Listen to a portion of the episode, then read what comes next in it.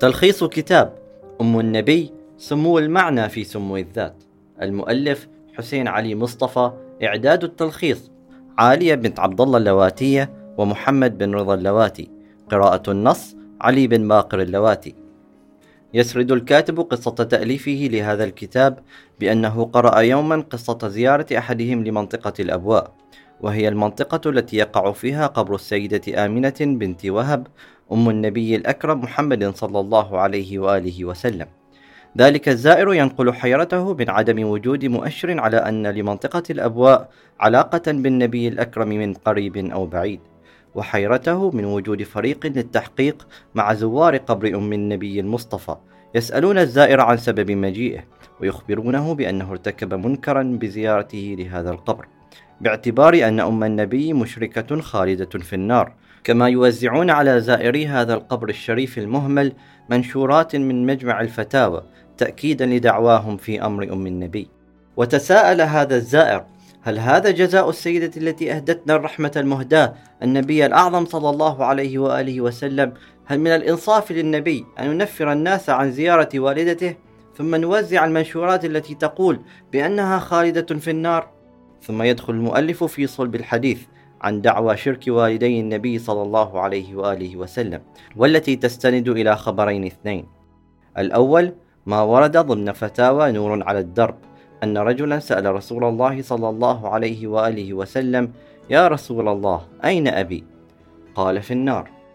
فلما قضى الرجل دعاه الرسول فقال إن أبي وأباك في النار. وقد عقب صاحب الفتوى على هذا الخبر بأن الحجة كانت قد أقيمت على والد النبي صلى الله عليه وآله وسلم في بطلان عبادة الأصنام إلا أنه أعرض عن الحجة واتبع المشركين في عبادتهم للأصنام ولذا أضحى خالدا في النار. والخبر الثاني أن رسول الله صلى الله عليه وآله وسلم قد ذهب إلى قبر أمه آمنة يزورها ثم عاد متأثرا باكيا. فلما سئل عن ذلك قال استأذنت ربي أن أستغفر لأمي فلم يأذن لي واستأذنته أن أزور قبرها فأذن لي. فكانت هذه الزيارة وما ألم بها سببا في نزول آية البراءة. ما كان للنبي والذين آمنوا أن يستغفروا للمشركين ولو كانوا أولي قربى. من بعد ما تبين لهم أنهم أصحاب الجحيم. وبعد استعراض هذه الدعوة يجيب المؤلف عنها في عدة نقاط. أولا مناقشة الخبرين من ناحية الإسناد. ناقش المؤلف سند هذين الحديثين ففي شأن الحديث الأول الذي يتضمن قول النبي إن أبي وأباك في النار ذكر أن هذا الحديث المروي عن حماد بن مسلم لا يصلح سنده لأن يكون حجة فحماد هذا لم يخرج له البخاري أي حديث ويقول السيوطي عنه بأن في أحاديثه مناكير كما وأنه فقد الحفظ في أواخر عمره وأيد العسقلاني ذلك أيضا. أما في شأن الخبر الثاني وهو خبر زيارة النبي صلى الله عليه وآله وسلم لقبر أمه. فلهذا الحديث طرائق ثلاث. أولها ما أخرج الحاكم النيسابوري وابن حبان من حديث عبد الله بن مسعود. والثاني أخرجه الإمام أحمد من حديث بريدة. والثالث أخرجه الطبراني من حديث ابن عباس. إلا أن أيا من هذه الطرائق لم يرد في كتب الحديث الستة. والمتتبع لها يجد أن جميعها يعاني ضعفا في الإسناد. أما إن فرضنا جدلا أن للحديث سندا معتمدا فعلماء الحديث يؤكدون بأن صحة السند لا تعني لزاما صحة المتن. قال القسطلاني لا يلزم من صحة الإسناد صحة المتن كما هو معروف عند أهل هذا الشأن فقد يصح الإسناد ويكون في المتن شذوذ تقدح في صحته وأيد هذه الحقيقة غير واحد من علماء الحديث أمثال العجلوني والزرعي وابن حجر العسقلاني. ثانيا معارضة الحديث لظاهر القرآن. قال الله تعالى في سورة الإسراء وما كنا معذبين حتى نبعث رسولا وقال تعالى في سورة القصص وما كان ربك مهلك القرى حتى يبعث في أمها رسولا يتلو عليهم آياتنا تؤكد هذه الآيات وغيرها من صريح القرآن على مبدأ نجاة أهل الفترة. وهو ما نصت عليه مجموعة من الروايات الصحيحة أيضا. وأهل الفترة هو اصطلاح فقهي يستعمل للدلالة على أولئك الذين عاشوا بين رسالتي المسيح عليه السلام والرسول محمد صلى الله عليه وآله وسلم. ولم يتسن لهم أن يتبعوا أحدا من الأنبياء الكرام وأنهم ليسوا من أهل التكليف ولا يصح مطالبتهم بالتزام أحكام الشريعة. إن آمنة بنت وهب لم تشهد بعثة النبي صلى الله عليه وآله وسلم قطعا ولم يكن في زمانها دين صحيح لم يدخله التحريف بيقين. وكذلك هو الحال مع عبد الله بن عبد المطلب والد النبي صلى الله عليه وآله وسلم.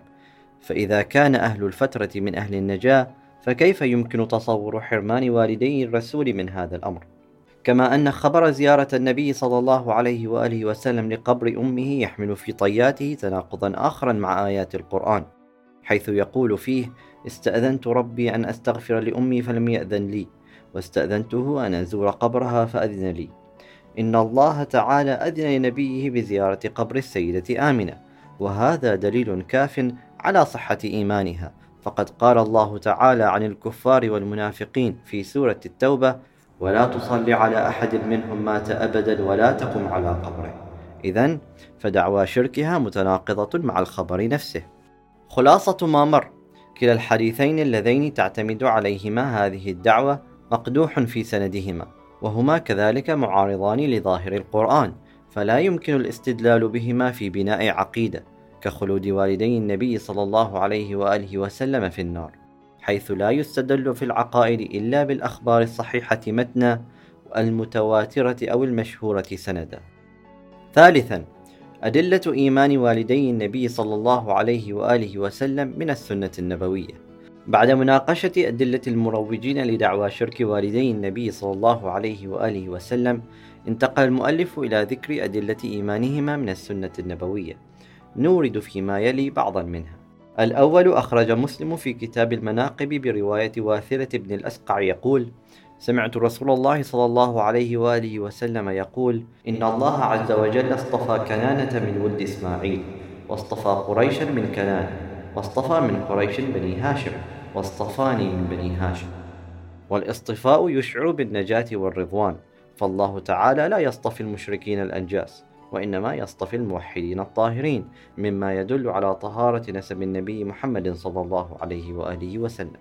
الثاني روى أبو نعيم في دلائل النبوة أن النبي صلى الله عليه وآله وسلم قال لم يزل الله ينقلني من الأصلاب الطيبة إلى الأرحام المطهرة مصفا مهذبا لا تنشعب شعبتان إلا كنت في خيرهما.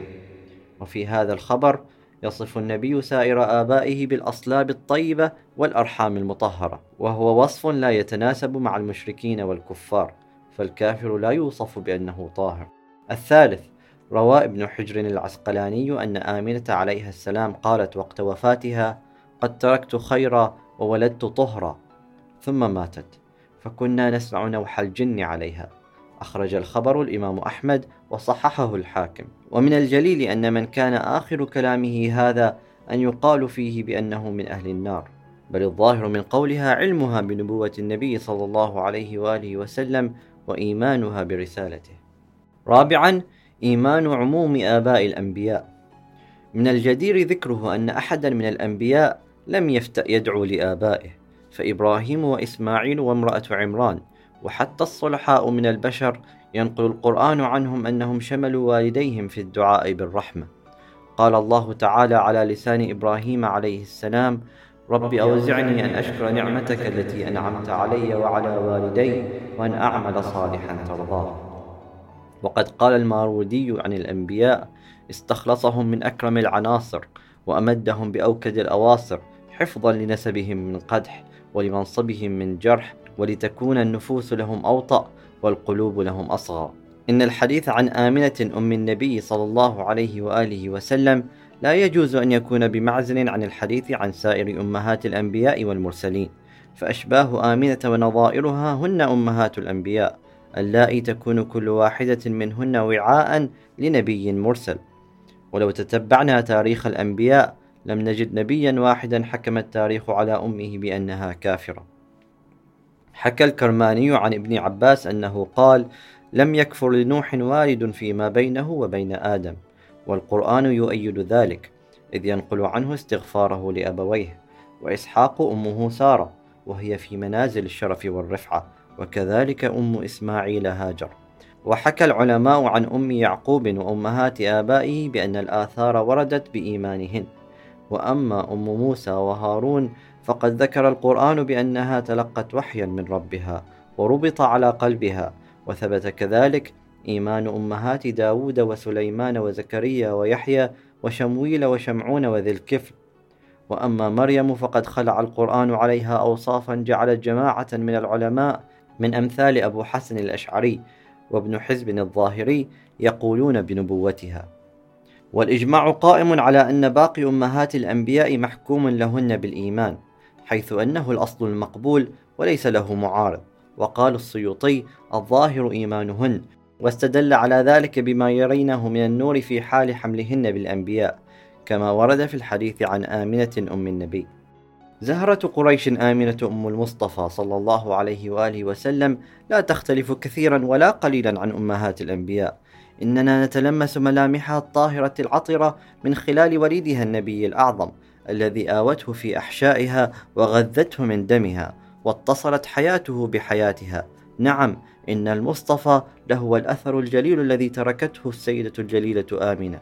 لقد كانت آمنة حديث قريش في المحامد والفضائل المحشومة المحجوبة حتى أن رواة التاريخ لا يعرفون ملامحها لعفتها وهي بالإضافة إلى ذلك لم يثبت أنها سجدت لصنم قط وإنما كسائر أفراد قومها تعرف أن للبيت الحرام ربا.